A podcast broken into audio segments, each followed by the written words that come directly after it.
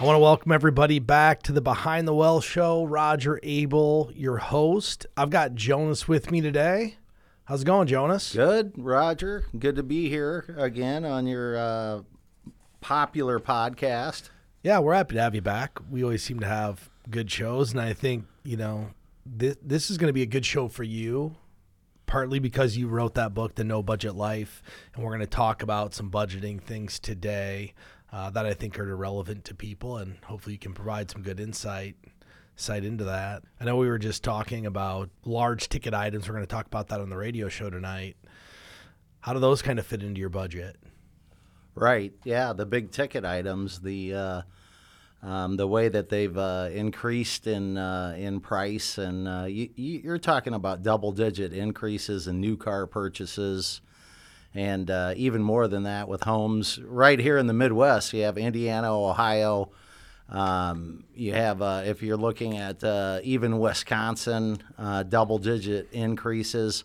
If these continue, then the price of uh, homes uh, will double in seven, seven to 10 years, and that, that that's kind of scary. I think it's definitely scary for people who are barrier to entry trying to get into the housing market. You know, I, I just look at my neighborhood and what there's a house in my neighborhood that literally has went up double since it was built in 2016 and just sold in a few days. So, you know, last last year we heard all this talk about how the housing market was going to crash, we're going to have a recession, and guess what? None of it's come true. I mean, housing's still tough. There's very little inventory. Um, and, as you look at what housing's doing, just the cost to house a family, doing to their everyday budgets, wreaking havoc on families who are trying to get into the market. I mean, it's really hard to buy a house. You used to be able to get a good starter home for 125 in our area, 125, 150,000.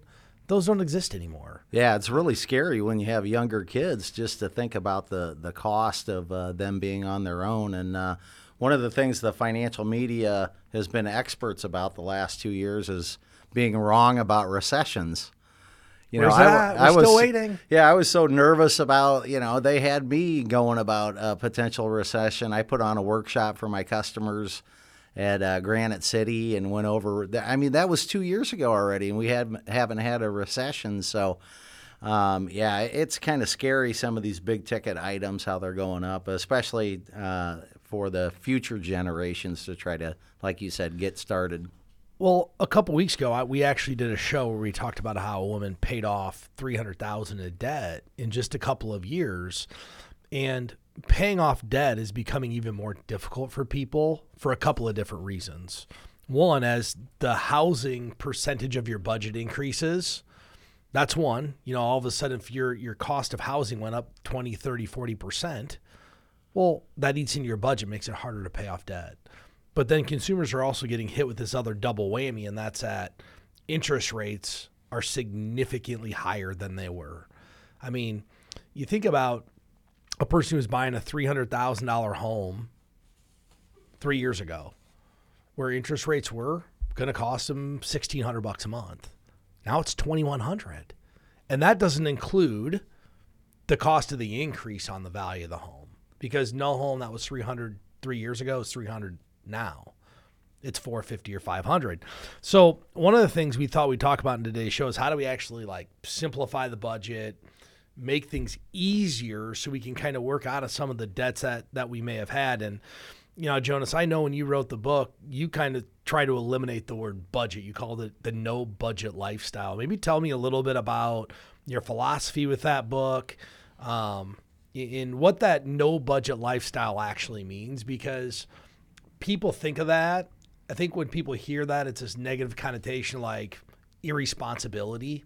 It's not what it is. I'll let you explain what it is, but it's still a budget, just a different way to approach it. And, you know, me personally, I've had the philosophy for a long time that budgets are broken.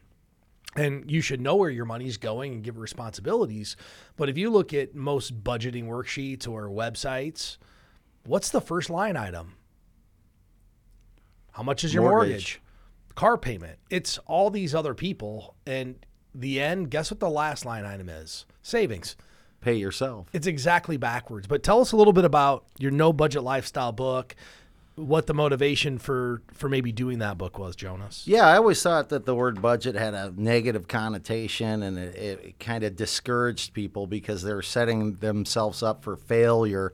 Kind of like a diet. Um, you'd always go over your budget and you'd feel bad about that. And the last thing that uh, I've learned about, you know, investing people's money the last 30 years is I don't want them to feel bad about money. I want them to actually feel good about money. And uh, so I started to call it, uh, I use the term spending plan. Um, instead of a budget, it's kind of like being on a diet, Roger, where it's like uh, instead of telling uh, you're out to eat, instead of telling people, friends you're out to eat with, that you're on a diet, just say that you're eating smaller portions or you're avoiding sugar. And instead of telling people you're on keto, just say I'm trying to stay away from sugar. Um, and uh, you know that that it, it, almost creates encouragement instead of discouragement. And uh, I think the psychology uh, behind it, uh, if you call it a spending plan instead of a budget, it's a spending plan geared around your household's lifestyle investments. And I just call a lifestyle investment uh, what you want to feel good about spending money in in that period um, of your uh, of your life uh, with with your family. And uh, for the Everett family, we like to take these little small staycations over the weekends. And uh, um, the last thing that you want to do, if if it's traveling, if traveling is your lifestyle investment, the last thing you want to do is go to Disney or go go on a vacation and have to worry about spending money. I mean, you saw this firsthand. We call this the uh, it's supposed to be the most magical place on earth, and for some cu- some couples, not. it was the most toxic place on earth because they didn't have a spending plan. Right? They they went into it without a spending plan. Um, I feel bad for people that go to Disney for the first time and don't know what they're getting into because the cost of that trip is very expensive just to get there and to sign up to go to the parks. And we love Disney, by I the love way. It. So I'm going uh, back. They have black helicopters, and uh, and Mickey has surveillance uh, uh everywhere. But uh, but what I'd tell people if you haven't been there, whatever you spent to fly there, get your lodging, and go get your park passes. That's how much you're going to spend once you're there. You're there too. A lot of people think just getting there is the cost. Yeah, you know, it's pretty tough to eat for under 200 bucks at the Disney resorts. Right, right. I mean, yeah, you got to exactly. be resourceful and you can take food in. So just, people need to think about it. But you're right. Like when you go there, it's supposed to be the trip of a lifetime. And for a lot of people, it's, it's not the, the trip. It's the yeah. opposite because they didn't know what they were getting into. And I think just having a spending plan, not only Disney. I mean, look at look at the lottery winners um, in America. How a third of lotto winners are bankrupt. How is that possible? How can that possibly happen? It's the lack of a spending plan. And uh, uh, about 10 years ago, or about 13 years ago now, the lotto went through Cedar Rapids here. And I was fortunate enough to work with a couple of the lottery winners. Well, out of the 20 lottery winners um, uh, from a company in Cedar Rapids, there's one that is broke. And he's the youngest one. And he's the one that didn't have a spending plan because I tried to counsel him on spending plan and he uh, on having a spending plan, and he had no he had no part of it. He wanted a Lexus hybrid. You know, he wanted to get married right away. He wanted a new house right away. There was no spending plan, and lo and behold, he's bankrupt. And you know, people that hear stories about that think that that person just blew their money on purpose and it doesn't happen on purpose. No, it doesn't. The, it, it's the silent stuff nobody thinks about. They go spend a million and a half bucks in a house or a million bucks in a house. They forgot about the twenty five thousand dollars a year in property tax and the five thousand dollars a year to insure it. Like that all adds up. Um, you, so you, you, people wonder, well, okay, you win the hundred million dollar lottery. How could you blow it all? Well, you go buy a ten million dollar house in Florida that cost hundred thousand dollars a year to insure cost you $12,000 a month in taxes. You do enough of that stuff, it's all gone. Right. I've watched, uh, I don't know if you know who Ben Mallah is, you probably don't, but he's a real estate investor. He's all over YouTube. He's just really entertaining. He was talking about how much it costs to upkeep his $10 million mansion. It was like $110,000 a month. but people Yeah. don't think about Right. all of those other costs when they put together a spending plan or lack thereof.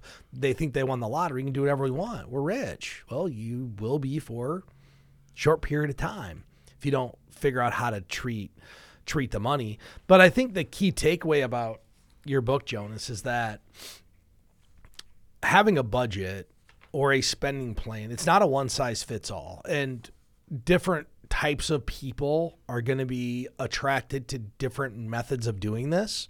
Some people want to like nail down their their budget to the penny. Some people just want to have broad categories they put it into. That that's kind of how I am. I allocate X amount to my house, X amount to savings, X like I don't want to say I'm only allowed to spend $27 at Starbucks. That's not how I want to live. Like, here's my out to eat grocery and food money. Let's figure out how to make that work for the month. Um, but if you, you're struggling to figure out how to do the budget, the best thing you can do is just try a different type. You know, people don't want to do a budget. Most budgets don't work. Let's just be completely honest about it. But if one method isn't working, try a different method. Like you said, Jonas, the most important thing that you do is have some type of a spending plan or spending strategy. Doesn't really matter how it works or what you call it. Just have a plan of where your money's going to go. Absolutely. Having any spending plan is better than having no spending plan at all. And, uh, you know, one thing that I've learned is people forget. And the, the financial institutions love the fact that people forget, right? That's why they, they're, they're actually advertising, restaurants advertise Visa, MasterCard. They want you to pay with your credit card. They know that you pay more, they know that you order dessert. Um, even gas stations, you know, the second biggest uh, expense that gas stations have is credit card transaction fees, and they're okay with that because people actually will forget how much there uh, is coming out of their account. So I think uh, having a uh, spending uh, plan, and I, I like this article about this lady that uh, chopped away at three hundred thousand of debt over three years. She said uh, that uh, you know having a spending plan instead of a, a budget it sometimes people forget it doesn't always work out right if she went over her spending plan or uh, she bought something more expensive she felt less less guilty um, having a spending plan that she went overboard on than having a budget that she couldn't keep under so i think it's back to the um, instead of being on a diet you're eating smaller portions and you're just telling yourself something to encourage yourself instead of discourage yourself. So when you were talking about that, I, I had an off subject thought that came to mind how, you know, when you go places, you're trying to figure out, you know, if you're with your friends and you're trying to spend less, you tell them not, you know, I'm cutting out sugar. This has nothing to do financial, but I, this happened to me. I don't know. This is probably five years ago. I had a client. I went to the nursing home. Um, it was a client I inherited, and I went with the family to the mer- nursing home in small town Iowa, and uh, I had to have lunch there. Have you ever had lunch in a nursing home My daughter serves in a small lunch. town? Yeah. So they brought out like the mystery meat, and I, Yeah. you know, had a bite and the mashed potatoes. That was okay. And then they said, "Would you like some pudding for dessert?" And I said, "Nope. I gave up sugar." Yep. It was my way out of the pudding. I'm like, I can't eat the pudding. Oh, when you you said that, that's all I could think about. Is how I, no, I gave up sugar. Hard Yep. pass on that pudding. Oh, but you know, you mentioned the lottery winners, Jonas, and I think, especially last week, when it hit a little over a billion dollars, the Powerball, and everybody thinks, hey, if I won the lottery, I would it'd buy me all the happiness in the world. But in reality, do you think you can actually buy happiness? Can money buy happiness? Well, I think that what the Beatles say, money can't buy you love, but uh, it can buy you a little bit of happiness. But uh, just working with uh, a couple of lottery winners, uh, one of them told me that uh, if they would have won an extra zero at the end, things would have been a lot been wor- uh, things would have been a lot worse. Really? Yeah, yeah. Uh, to to win and have an extra zero one. Why did the they end. think it would be worse? I'm just just curious. too much chaos. Uh, just uh, you're you're actually you're taking yourself. You mentioned small town Iowa. you're taking your you're you're taking your lifestyle away from your friends and your family, and you're you just have an aura about you that uh, there's no no more privacy. It's almost like uh, having your own YouTube channel 24 hours a day. You know, people you know people are always curious about what you're going to buy next and everything. Uh, but you know, there are some studies done that, uh, and I think this is psychological too. And I this this was fun to see for the hardworking folks out there. And I think a lot of people in Iowa are very, very hardworking. They do a very good, good job saving their money. Um, when couples, the psychology of couples hitting this threshold, uh, or or even one wage earner hitting a threshold of a hundred thousand, or if a couple, a household hits a threshold of a hundred thousand, I think that's important for the psychology of uh, enjoying your money a little bit because uh, um, I was always brought up that uh, you know making six digits was a that was a fantastic you know income, and I think that that is uh, you know getting to that hundred thousand dollar threshold, a husband and wife. I think that that's uh, important, and there's a lot of studies that uh, you know, um, if uh, households make more than $75,000 in income, they actually are a little bit happier than other households that are less than that, socioeconomic households that are uh, lower uh, on the lower end. And uh, that's just kind of the psychology uh, of it. But uh, I, I think it can't, it, I think that just the, your self worth of making maybe that hundred thousand as a couple um, makes you feel better about uh, money, and I think that there's psychology behind that. I think it. Um, Dr. Peterson, he was out there talking about. He's a psychologist specializing in the money aspect, and he's the one that did the, one of the studies about hey, if you make seventy five thousand, there's really not much more happiness that comes after that. That's probably clearly a low number now, based upon what's happened with inflation in our economy but I do think once you get to a certain threshold, like you don't have to worry about feeding your family. You don't have to worry about, you know, making ends meet. You're getting by. Does more money buy happiness? I don't think so. It buys more things, it buys more experiences. But the question is whether those things make you happy. And I'll go back to your Disney your Disney analogy. You're able to afford the ten thousand dollars to get to Disney and get the tickets and your air airfare and everything, you think you're going to be happier. And then you go there, were you really happier? Right. You might not be, even though you had all the money to do what you wanted. It might not have been a great trip for you. Now, so for our family, we had a great time. Right. We want to go back, but like you said, we saw lots of families that weren't happy. So you're saying any amount of income, it's important to have a spending plan, no matter what. Well, I I was watching. Uh, I spent a fair amount of time on YouTube, obviously, and there was a Dave Ramsey clip family making 190,000 their paycheck to paycheck. Are they happier? Probably not. They're still stressed out about money. Just because you right. have more doesn't mean you're more financially secure. In fact, some people that make more are less financially secure because they're carrying more debt, more payments, more risk. You know, it just it's odd. People don't think that. People think you make three hundred thousand, you're set. Right? Well, maybe, maybe not. Depends on what you have and what you borrowed. If you're paying cash for everything, you're in a really great spot. Yeah, but, and I, I, think if you can get to a point, uh, because we're all going to have to spend money, right? If you can get to a point where you're okay with spending money um, and you don't feel guilty about that and you, you don't dread spending money, again, it, there has to be a balance somewhere, Roger. You know, we've, you and I have tried to work with hoarders over the years, people that, that just completely despise spending money and uh, all of a sudden you you do a financial plan on them and they have five million bucks saved up and then their their kids are going to spend it in an inheritance so that's not a good relationship with money.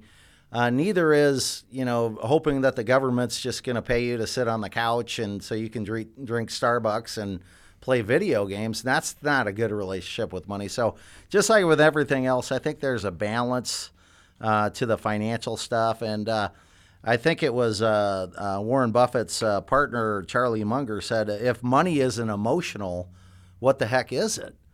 It's the number one emotion. I mean, there's, uh, we had a former business partner that uh, his first week I was talking to him about, uh, uh, where he used to work, and this uh, this play or uh, being a financial advisor, he said that well, I made more money where I used to work full time. I, I make less here. He was all charged up about it. And uh, you know, I had to like tell them that, uh, well, you're you own your own business. It's not, you know, it's all not all meat and gravy, you know, right away. You don't you don't get the sundae and the cherry and the the cake and the icing on the cake right away. You got to build it up a little bit. But my, I think money's super emotional for people. Well, I I think it our discussion just in general goes to sh- goes to show that money's more emotional and psychological than people think. Um, most financial stuff is run by emotion, and that's how we make make um, make decisions about money. One of the things that, that I was thinking about was this thing called anchoring bias. I don't know if you've ever heard of Absolutely, this. yeah. But this, and you probably do because you read more books than anybody I know, especially on like the psychology of money and like influence and different things. But you know, if people don't know what this is, this is really just where humans unconsciously rely on the first number given and then determine whether that's good or not. Um, in in the first thing I'll think about is the 401k. People, a lot of people think, well, if I get my 401k match, that's all I need to do. Well, that's not really true because mo- some places the 401k match is three percent, so they have to put in six to get three. They're like, oh, that's great. I'm doing everything I need to do for, for retirement. Most people who anchor their decision making on that they're going to set themselves up for failure because a 9% contribution for most people is not going to get you where you want to go. So that's one of the unintentional anchors that can cause negative things to happen. The other type of anchor that that you see out there, 25% off coupon. Well, oh yeah, it's on sale for it's $100, it's on sale for 75 bucks. It's a great deal. Well, not if everything just starts off 25% higher. Right. It's just the normal deal. but people make decisions based upon what they first see. Um, what was the story you told me? Was it Robert Cialdini's book about the uh, two brothers that had the suit company?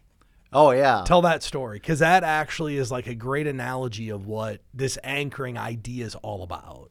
Yeah, the two tailors had a suit company, and Yeah.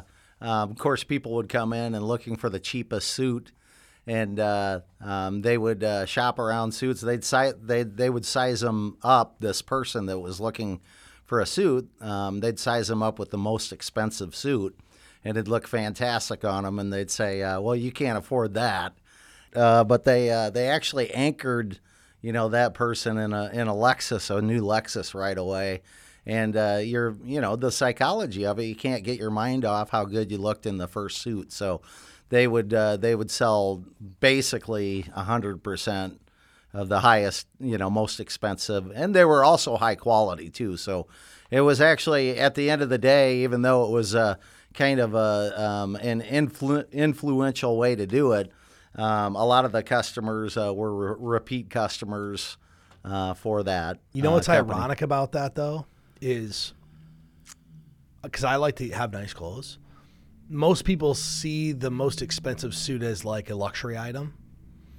What they don't understand is that luxury suit that you think you bought might last three or four times as long Right. as the cheap one, and in the long run, actually be less expensive. Yep, yep. And that's probably why they had repeat customers. But they're like, man, that great suit I bought, that lasts me five, six, seven years. The other one, 18 months and it's it's all over. There's a reason sometimes things are more expensive. Not all the time. But a lot of times you're getting what you pay for.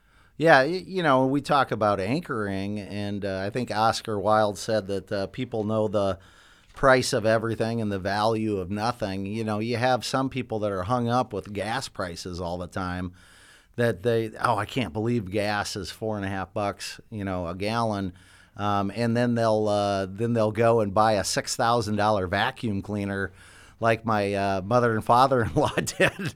And i'm like hold on a second. There's a disconnection here. Uh, don't you want to call your uh, your son-in-law before you buy like a $6000 vacuum cleaner?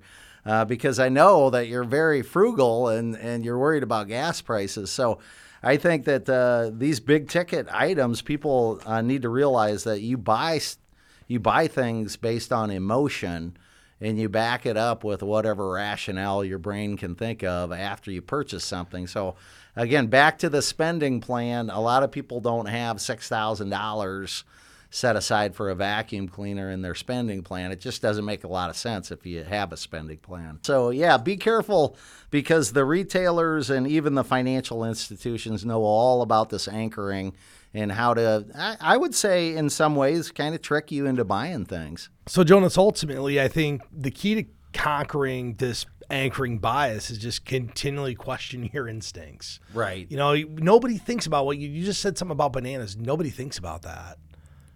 N- nobody no one thinks when they walk in a grocery store that they're getting tricked to buying the most expensive right. thing, but it's exactly what's happening. Yeah. Why do grocery stores constantly move stuff around? Bingo. Because you have to keep looking. So then, then you end up buying more. I'm going to give you a great example. We we got back from Kansas City last week, and we hadn't been home for a couple of weeks, and we had to get groceries. So I ordered groceries. And I'm talking ordering groceries. I didn't have anything in my refrigerator because we were gone for like three weeks. So anything perishable was gone.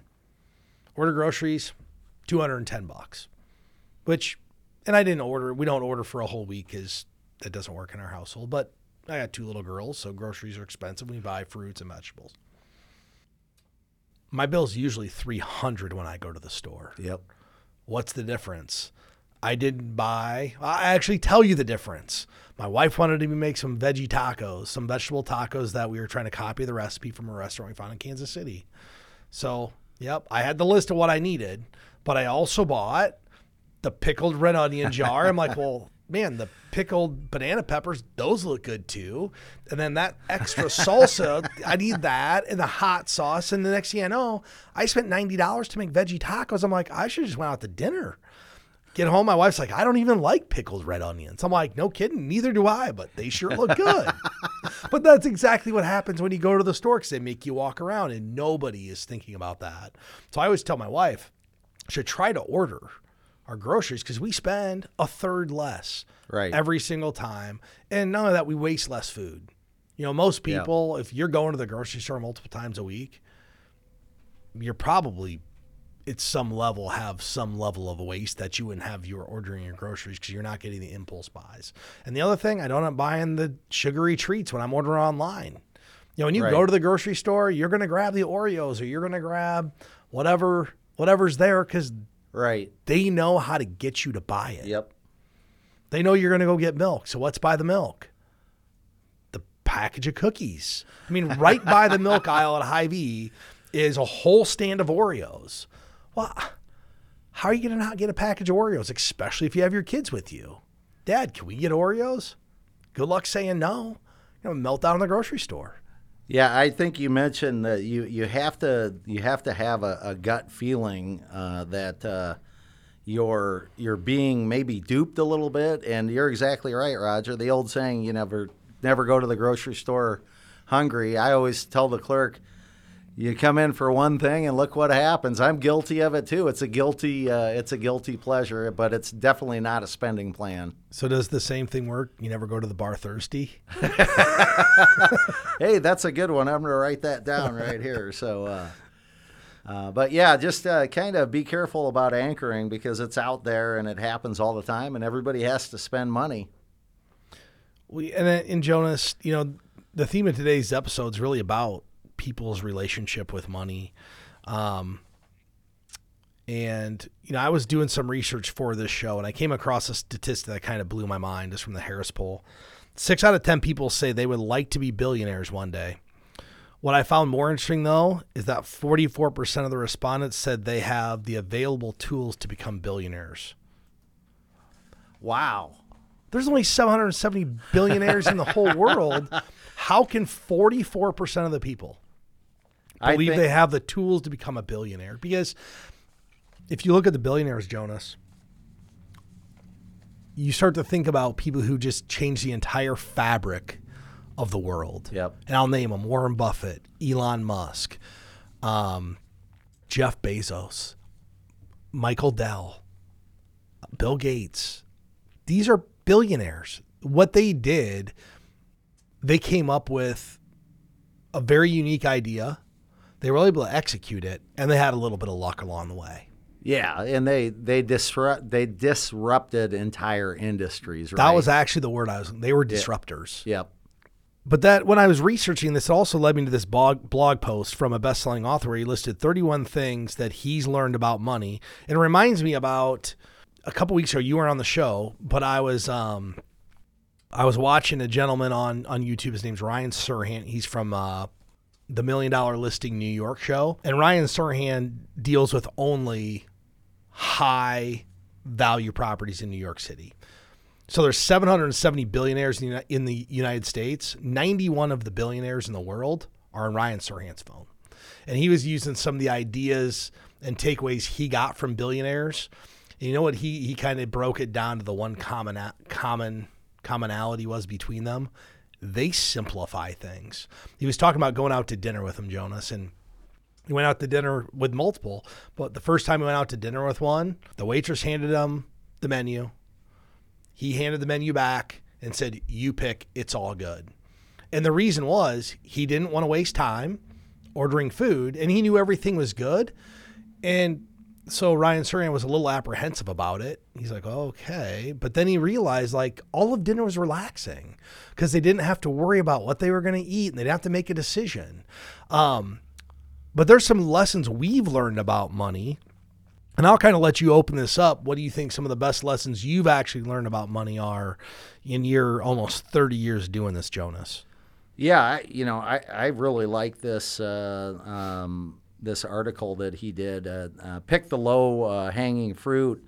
You know, don't have uh, you know don't have too much in a checking account um, at any time. Have an emergency fund, maybe six to ten months um, and I call that a first spare tire. Your second spare tire, you have to invest, um, or at least put into a CD, a laddered CD. Um, it, he goes uh, uh, basically that, uh, you know, he says a, a, lot of good things, but, you know, I think that uh, it's just being savvy and having um, some uh, um, expectations that are doable. And I, what I really like about it is, uh, you just got to somehow get started in your 20s on this stuff. I mean, how many times, Roger, have you seen somebody in their 60s come in and uh, they're they've done a good job saving money, but they had they have this debt that is just bugging them. And you go over the interest rate, and the interest rate is a good interest rate, but the debt is just bugging them, and it's keeping them from. You said, you know, enjoying their lunch. It's almost keeping them from enjoying their lives because that's all you can think about. But uh, the sooner you get started, you know, I think is the the most important thing. What was your uh, favorite part of this uh, advice that he had? So this, I love this one right here, and he said, "I've never met a person, successful person, who's ever reached their number," and and I, I use this in my practical life. I'm sure this has happened to you, but when you're 25, you'll say, "Well." when I hit this number, I'll be good. Well, then you get more successful and the number goes up and the number goes up and it keeps going up. And really successful people actually never hit the number because they keep moving the goalpost on themselves to push them, right? If, if you start out saying, hey, I want to have a net worth like I had personal goals. So if your your goal was, hey, at 40, I want a net worth of at least a million dollars and you hit it, what are you going to do? Just stop? No, you move the goalpost. Now it's 10. So people who are really successful, they never hit their number because if they hit it, it would mean the challenge is over. Like successful people like the challenge. Right. We talk about our job. This is our job's the job of hope. There's jobs that have no hope. Yep. Like this is a job for people that want to keep moving the goalpost. Um, so that's my favorite one that, you know, most people that are highly motivated, and highly successful actually never hit their number. Yeah, I talked about this in my my second book, uh, um, uh, Upside Down Retirement. You don't need a million bucks to retire. That uh, what you're ta- what you're talking about is somebody that's in the driver's seat on their finances, and they're in the driver's seat of their uh, career. And uh, we we have our favorite neighbors, they're our best friends, and they're you know they're always asking me for financial advice. I'm helping them the best I can with their 401ks, but they're always complaining about money. But one of the things that they always do is they always get carry out. and I did a little I did a little uh, sample last night because I knew uh, I wanted something for the podcast today. I went to Hy-Vee. I got an eight dollar steak, and uh, I chopped that up. That fed the whole family because I made steak salads uh, for the for the whole family. Um, and uh, so all in, we, we had the rest of the ingredients, like you said, in our fridge. You know, we already had the rest of the ingredients. All in, I had an eight dollar meal. Compare that to a story where you go out and you get carry out, you get chicken fingers. You throw a couple of kids in the mix. What's carry out now if you have a couple of kids? Chick fil A's 50 bucks. Telling you, we stopped there on the way home the other day. I'm like, how did I just spend $50 for lunch at Chick fil A and all I got?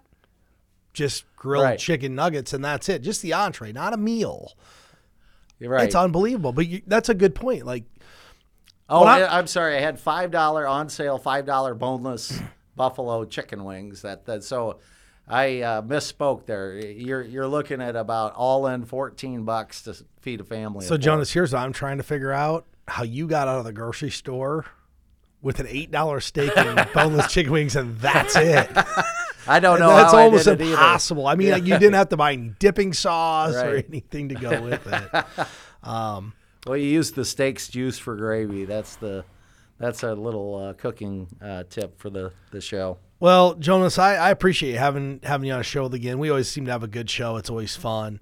Um, with that said, uh, if you're a listener out there, I want you to subscribe, like our channel. If you have a favorite piece of financial advice that you've learned you want to share with us, you can go to btwealthshow.com, submit that. We'll, we'll uh, put it up on the air. And uh, until next I want to thank you for listening. We'll see you next week. Securities and advisory services offered through LPL Financial, a registered investment advisor, member FINRA SIPC. The opinions voiced in this show are for general information only and are not intended to provide specific advice or recommendations for any individual. To determine which investments may be appropriate for you, consult with your attorney, accountant, and financial advisor or tax advisor prior to investing. All performance referenced is historical and is not a guarantee of future results. All indices are unmanaged and cannot be invested into directly. Premier Investments of Iowa Incorporated and LPL Financial do not provide tax advice. Please consult your tax professional.